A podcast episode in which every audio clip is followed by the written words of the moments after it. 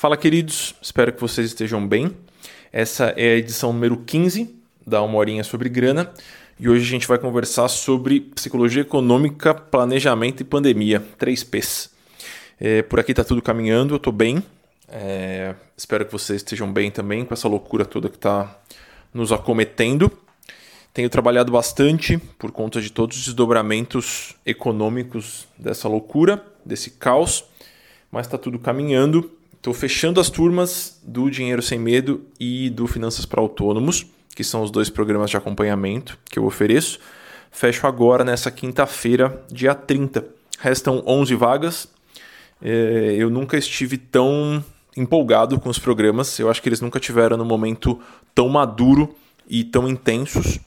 Então tem sido muito legal encontrar os alunos semanalmente.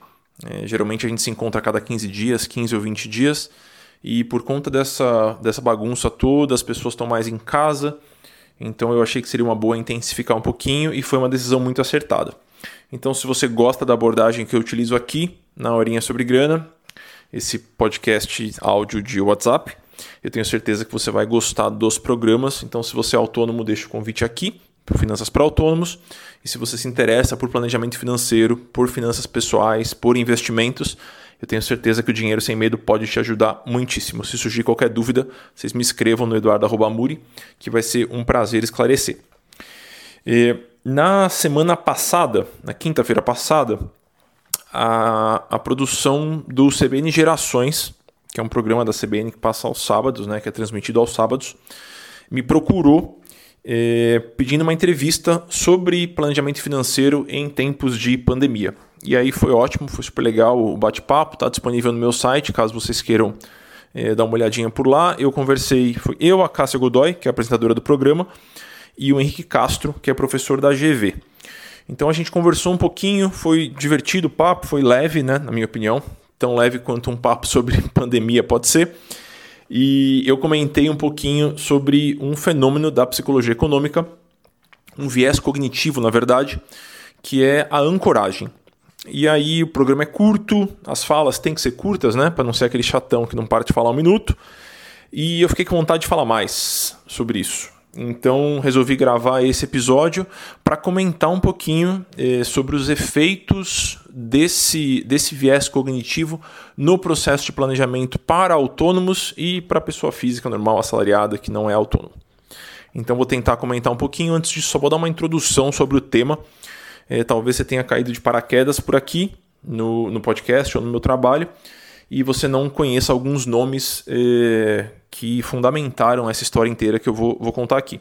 Então, esse o viés que eu vou explicar para vocês e que eu vou tentar traçar um paralelo com o planejamento financeiro é, é chamado ancoragem e ele foi enunciado primeiro por dois carinhas muitíssimo inteligentes. Um deles está vivo, que é o Daniel Kahneman, e o outro já faleceu em 96, se não me engano, que é o Tversky. Eles foram parceiros de pesquisa e, na minha opinião, desempenharam um trabalho muitíssimo brilhante, tanto que em 2002 o Daniel Kahneman é, recebeu o Nobel por conta das pesquisas que ele desenvolveu junto com o Tversky. E aí eles é, enunciaram esse viés cognitivo como sendo um fenômeno pelo qual a nossa percepção e o nosso processo de tomada de decisão ele é deformado, ele sofre uma, uma certa mutação, a gente perde um pouquinho a noção por conta de um valor que a gente é, tem pré-definido, é, que a gente já pré-definiu em algum momento. Então, esse valor é o que a gente chama de âncora. E aí, eles é, montaram uma série de experimentos para provar que esse viés existe, que ele afeta a gente em muitos, em muitos níveis. Então eu vou contar um dos experimentos, que é fácil de entender e que eu acho que ele deixa bastante claro. Depois eu vou contar um pouquinho que talvez você já tenha sofrido é, desse viés, já tenha sido impactado por esse viés. O experimento que eu vou contar aqui, ele foi é, organizado pelo Dan Ariely, que é outro pesquisador, esse americano. O Tversky e o Kahneman são de Israel. O Dan Ariely é americano e ele montou um experimento que era mais ou menos assim. Eu estou adaptando, tá? Só para ficar clara a compreensão.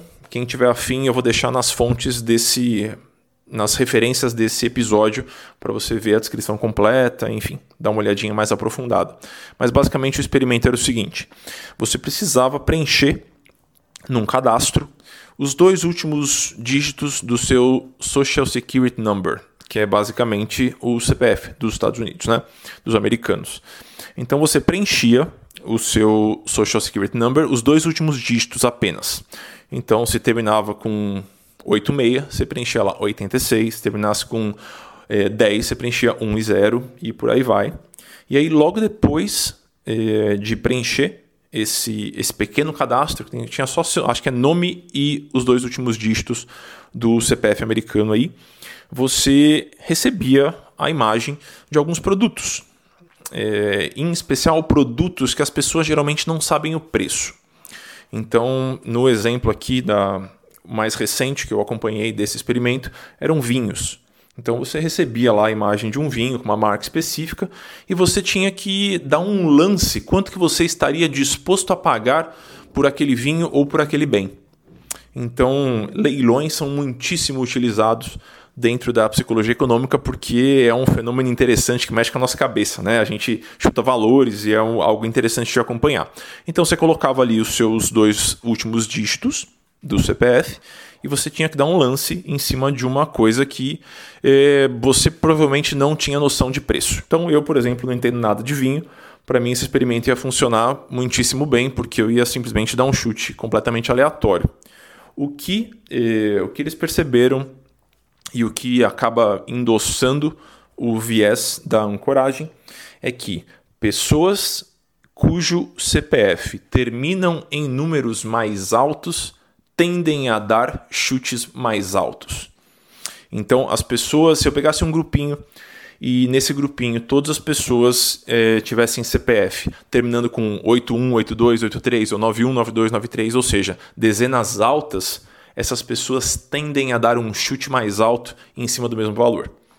São experimentos, obviamente, validados cientificamente, então os grupos amostrais eles são é, extraídos de maneira estatisticamente relevante. Então, pessoas que possuem o CPF, que escrevem o número do CPF antes de dar o chute, veja, não tem nada a ver com o CPF de cada pessoa, né? O ponto é, ela escreveu um número mais alto antes de dar um chute no valor de alguma coisa. E o simples fato de ter contato com esse número mais alto, de certa forma, enviesa o chute que ela vai dar naquele leilão. Então, o montante que eles, que eles chegaram, isso é bem assustador, é entre 60% e 120% mais alto do que as pessoas que escreveram números mais baixos antes, é, de, antes de dar o chute nesse leilão. Veja que essas pessoas foram sugestionadas de maneira muito sutil né? Não é como se alguém ficasse berrando ou sussurrando o valor dos vinhos de algum jeito antes disso. Elas só escreveram dois dígitos antes de dar esse chute. Mas o simples fato de estarem com esse número fresco na cabeça faz com que, na hora de dar um chute, ela tenha uma tendência a chutar mais alto ou mais baixo porque o valor está ancorado. Essa é a brincadeira da, das âncoras.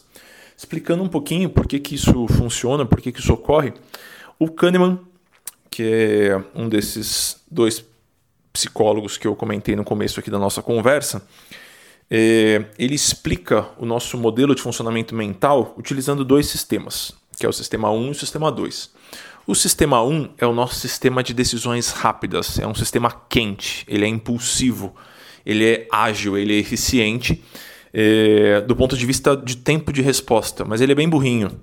Então ele toma as decisões pensando no prazer imediato, na solução imediata.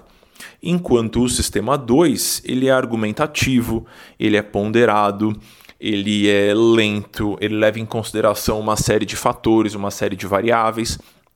O sistema 1 um, não, ele é rápido. Ele vê uma coisa e toma uma decisão em cima dessa variável específica. E a gente vive numa eterna briga entre sistema 1 e sistema 2. Na maior parte do tempo, a gente usa o sistema 1.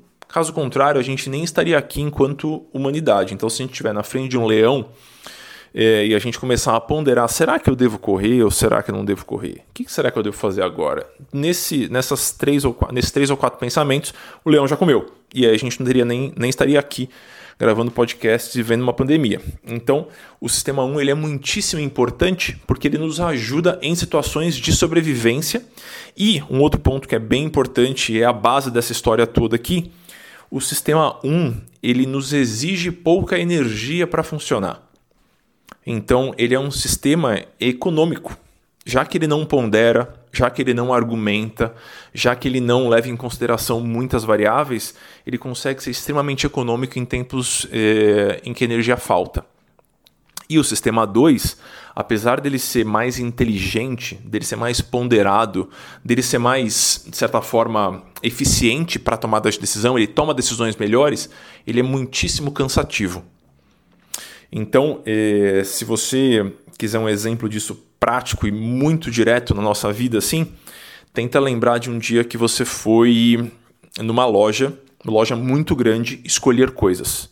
E você passou o dia escolhendo se ia levar essa coisa ou se ia levar aquela coisa, se ia comprar dois ou se ia comprar um, se ia comprar o vermelho ou se ia comprar o amarelo. Você ficou o dia inteiro tomando decisões e ponderando sobre elas. Você provavelmente saiu desse shopping ou dessa loja exausto porque tomar decisões e ponderar é algo extremamente exaustivo. A gente tem a nossa energia meio que drenada nesses cenários em que a gente tem que tomar muitas decisões. Então é interessante, né, considerar a energia é uma energia é, cognitiva, não é bem a energia física, né? Não é que eu tô com o corpo dolorido ou algo assim. É simplesmente eu tô com a, com a mente cansada por estar tá tomando muitas decisões. Então, para que a gente não precise tomar tantas decisões, para que a gente não precise ponderar tanto, o sistema 1 entra na frente, que é o nosso sistema mais instintivo, e ele nos ajuda a tomar decisões, muitas vezes decisões ruins. Para conseguir tomar essas decisões no tempo hábil, ali em tempo, um tempo minimamente aceitável, a gente, ao invés de construir todos os raciocínios, a gente lança a mão de alguns recursos. Um recurso muito comum que todo mundo tem, todo mundo usa, são os hábitos. Então a gente assume alguns hábitos e isso se torna algo conveniente porque a gente não tem que pensar se tem que fazer ou não. A gente já está habituado a fazer. E a gente escolhe algumas âncoras para facilitar o processo de tomada de decisão. Se a gente tivesse que ponderar a todo momento se tal coisa é cara ou se tal coisa é barata, a gente ficaria exausto.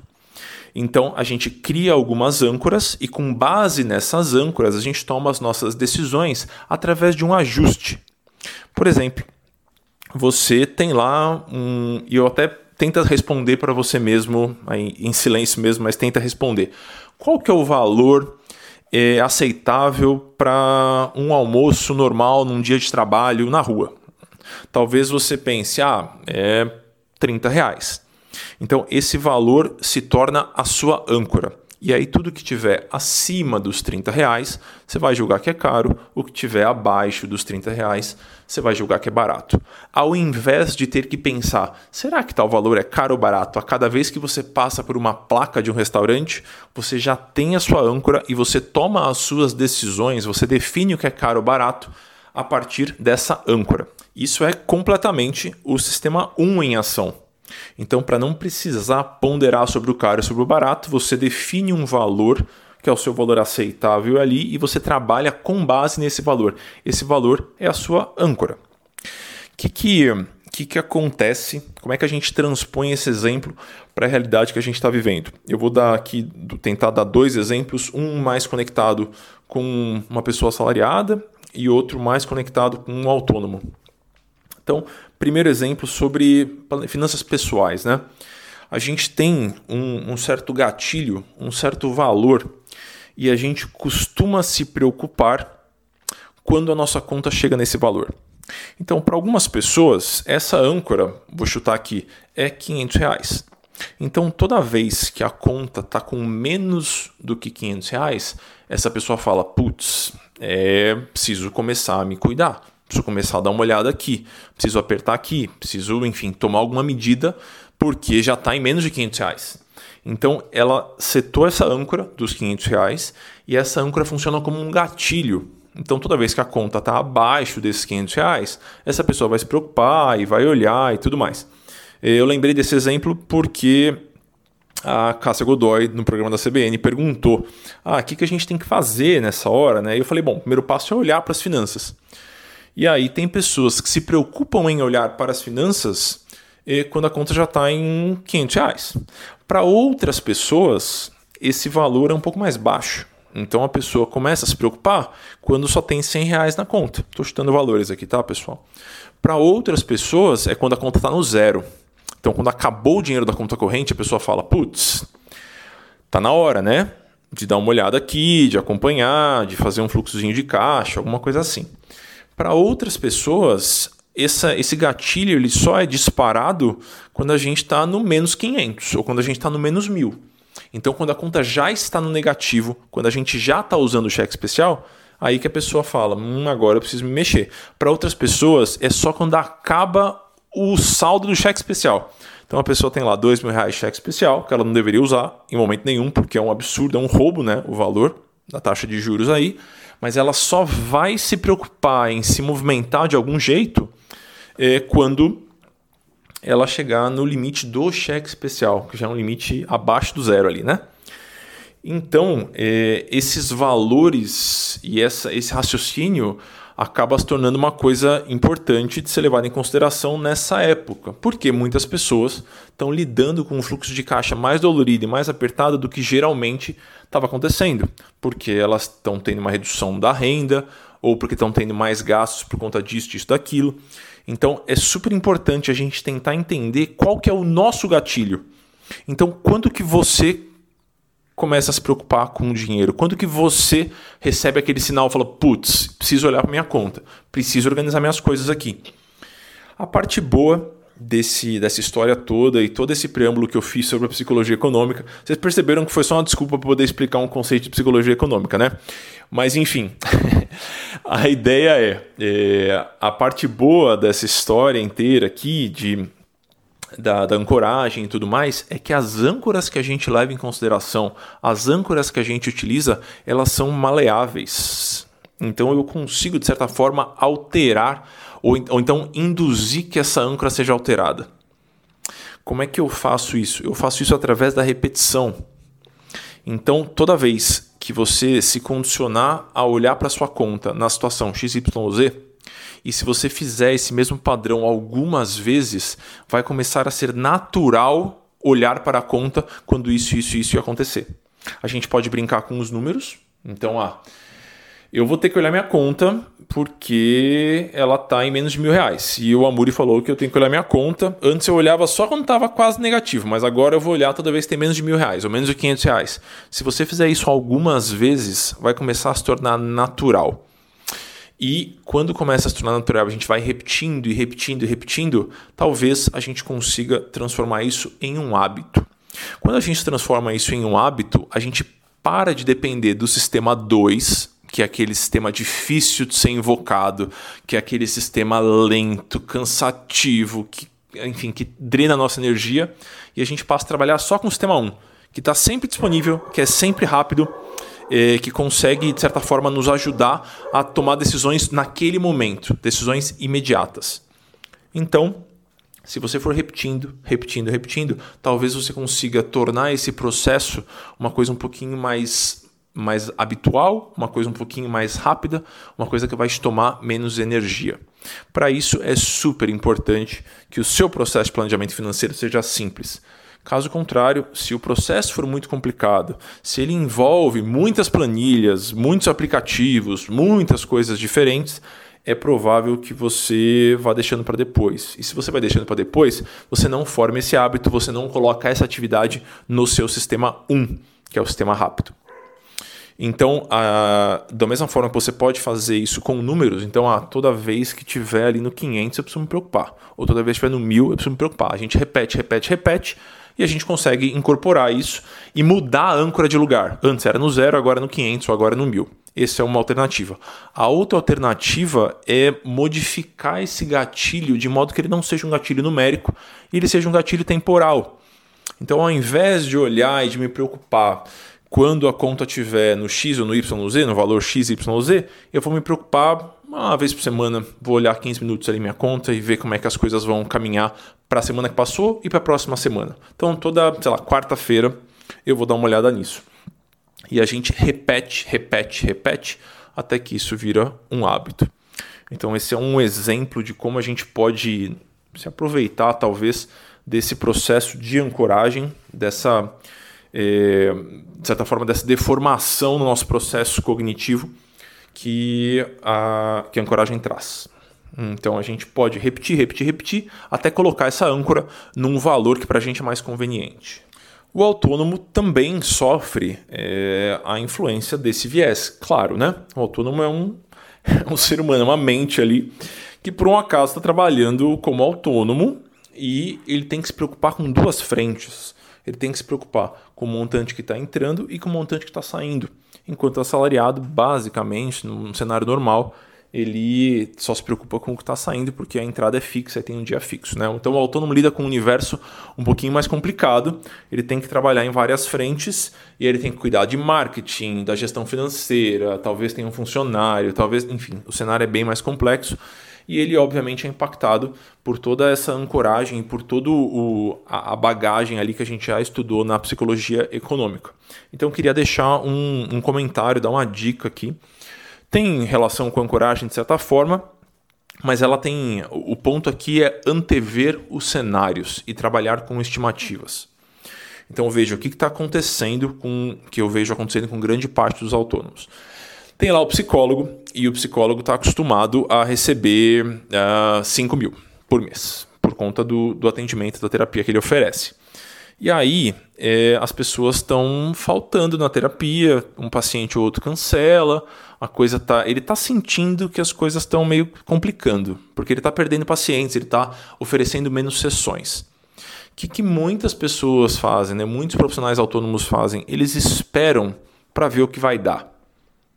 Então ele está ali, ele tem os pacientes dele, um ou outro está cancelando, ele está sentindo que o ritmo está caindo, mas ele não toma nenhuma medida proativa em cima disso.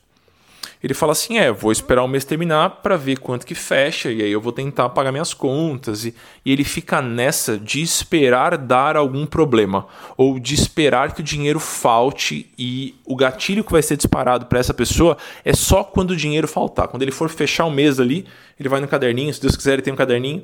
E aí nesse caderninho ele vai anotar o que entrou e ele vai perceber: putz, entrou menos do que entraria. Mas ele já conseguiria ter acesso a esse número antes. Então, se ele parar agora, antes do final do mês, por um acaso esse podcast está sendo. Estou lançando no final do mês, mas é, se ele parar antes do final do mês, ele já tem condições de antever qual vai ser o cenário em que ele vai estar enfiado daqui a algumas semanas. Então, ah, eu tenho 15 pacientes, eu perdi 3, minha renda era 5, agora minha renda vai ser quanto? Por que, que é uma vantagem olhar para esse cenário dolorido antes? Porque aí você tem chance de fazer alguma coisa. Então, se você simplesmente responde a, a um cenário, a, as suas opções de movimento são muito limitadas. Mas se você se antecipa a esse cenário, você tem muito mais chance de protagonizar muito mais coisa. Então é como se, bom, eu estou vendo que minha, meus pacientes estão sumindo aqui, estão parando. Eu preciso conversar com os pacientes que eu já tenho para saber o que está na cabeça deles, o que está passando na cabeça deles, se eles vão querer continuar, se eles não vão querer continuar. Às vezes eu consigo oferecer uma proposta para eles antes desses pacientes pensarem em cancelar. Vejam, é uma atitude proativa do autônomo eh, para, número um, manter os clientes ou os pacientes que ele já tem. E número dois, de que forma que ele pode prospectar e que ele pode se mostrar disponível eh, nesse cenário de caos. Então vejam, é, é um, uma maneira de não ficar refém do que vai acontecer. Né? Não adianta ficar sentado esperando é, para ver como é que o mês vai fechar, sendo que você já tem sinais, já tem gatilhos de que o faturamento vai ser menor e você vai ter suas contas para pagar. Então, além desse do, do gatilho que eu expliquei na vida financeira pessoal, né, de quando que eu começo a me preocupar, o autônomo ele tem uma série de outras variáveis para gerenciar e ele pode se beneficiar dessa antecipação de movimento para conseguir manter a vida financeira mais organizada. É, eu estou oferecendo muitos plantões, né? mudando um pouquinho de assunto, falando um pouquinho dos autônomos agora, só porque eu sei que muitas pessoas que escutam trabalham por conta própria, eu acho que pode ser um conselho legal. Eu tenho conversado com os alunos do Finanças para Autônomos, tem sido ótimo, a gente tem se encontrado bastante. Inclusive, vagas abertas. É... curso.finançasparaautônomos.com.br. Não esqueçam. Se vocês estiverem afim, vai ser um prazer recebê-los por lá. Então, é, eu tenho conversado com esses alunos e eles estão me relatando como está o movimento em cada consultório ou em cada escritório, depende, ele tem várias ocupações, né? Arquiteto, dentista, designer, enfim, uma série de profissões. Aqueles que estão estão conversando com os clientes antes dos clientes pensarem em cancelar, tem uma queda muito mais suave no faturamento, se é que essa queda existiu. Então, eu dei um exemplo no último texto que eu publiquei, vou repetir esse exemplo aqui. Eu tenho alunos é, que ao invés de esperarem se o paciente vai continuar ou se não vai, eles falaram: olha, eu preciso me programar por aqui, eu imagino que você está tentando também antever como é que vai ser a sua vida financeira nos próximos tempos, não está fácil para ninguém. O que você está pensando em fazer? A gente vai continuar com a terapia? Como é que você está enxergando isso? Em alguns cenários, alguns inclusive fizeram uma proposta para os pacientes. Falou: olha, eu para a gente conseguir seguir, porque eu sei que o tratamento é importante para você, e para eu ganhar previsibilidade do meu fluxo de caixa aqui também, é, eu pensei em te oferecer essas condições. E aí eu vou te dar um desconto de 30% agora e você me paga 30% a mais em agosto, uma coisa assim. Então, é, usem a criatividade, né? entendam que está todo mundo passando por uma situação delicada, a maior parte das pessoas, pelo menos, passando por uma situação delicada. E se a gente tem um pouquinho de proatividade, se a gente consegue é, antever os cenários, a gente tem muito mais chance de passar por, esse, por essa época horrível é, de maneira um pouquinho mais, mais tranquila. Então, basicamente, era isso que eu queria trazer para vocês aqui hoje, contar um pouquinho da, da ancoragem. Usei um monte de, de casos aqui de desculpa para explicar esse viés, porque eu gosto muito do assunto e acho super interessante. Então, enfim, acho que é, é, legal a gente conseguir fazer as conexões né, entre o que a academia descobre e o que a academia pesquisa e o planejamento financeiro prático. Então, essa associação entre o saldo que aparece na conta e a ancoragem é uma associação minha. Né? Então, a grande parte dos pesquisadores não trabalham com planejamento financeiro, mas eu acho que existem conexões muito estreitas e muito valiosas.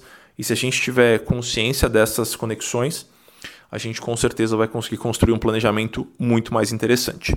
Tá bom? Por hoje é isso, queridos. Essa foi a nossa horinha número 15. Espero que vocês tenham gostado. Eh, se algum conceito aqui ficou meio vago, por favor, dê uma fuçadinha no meu site ou me mande um e-mail.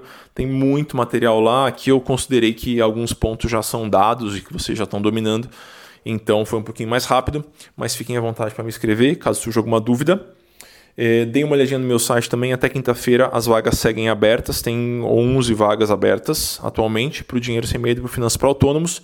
Vai ser um prazer seguir mais perto de vocês, tá bom? É isso, queridos, um abraço e a gente vai seguindo.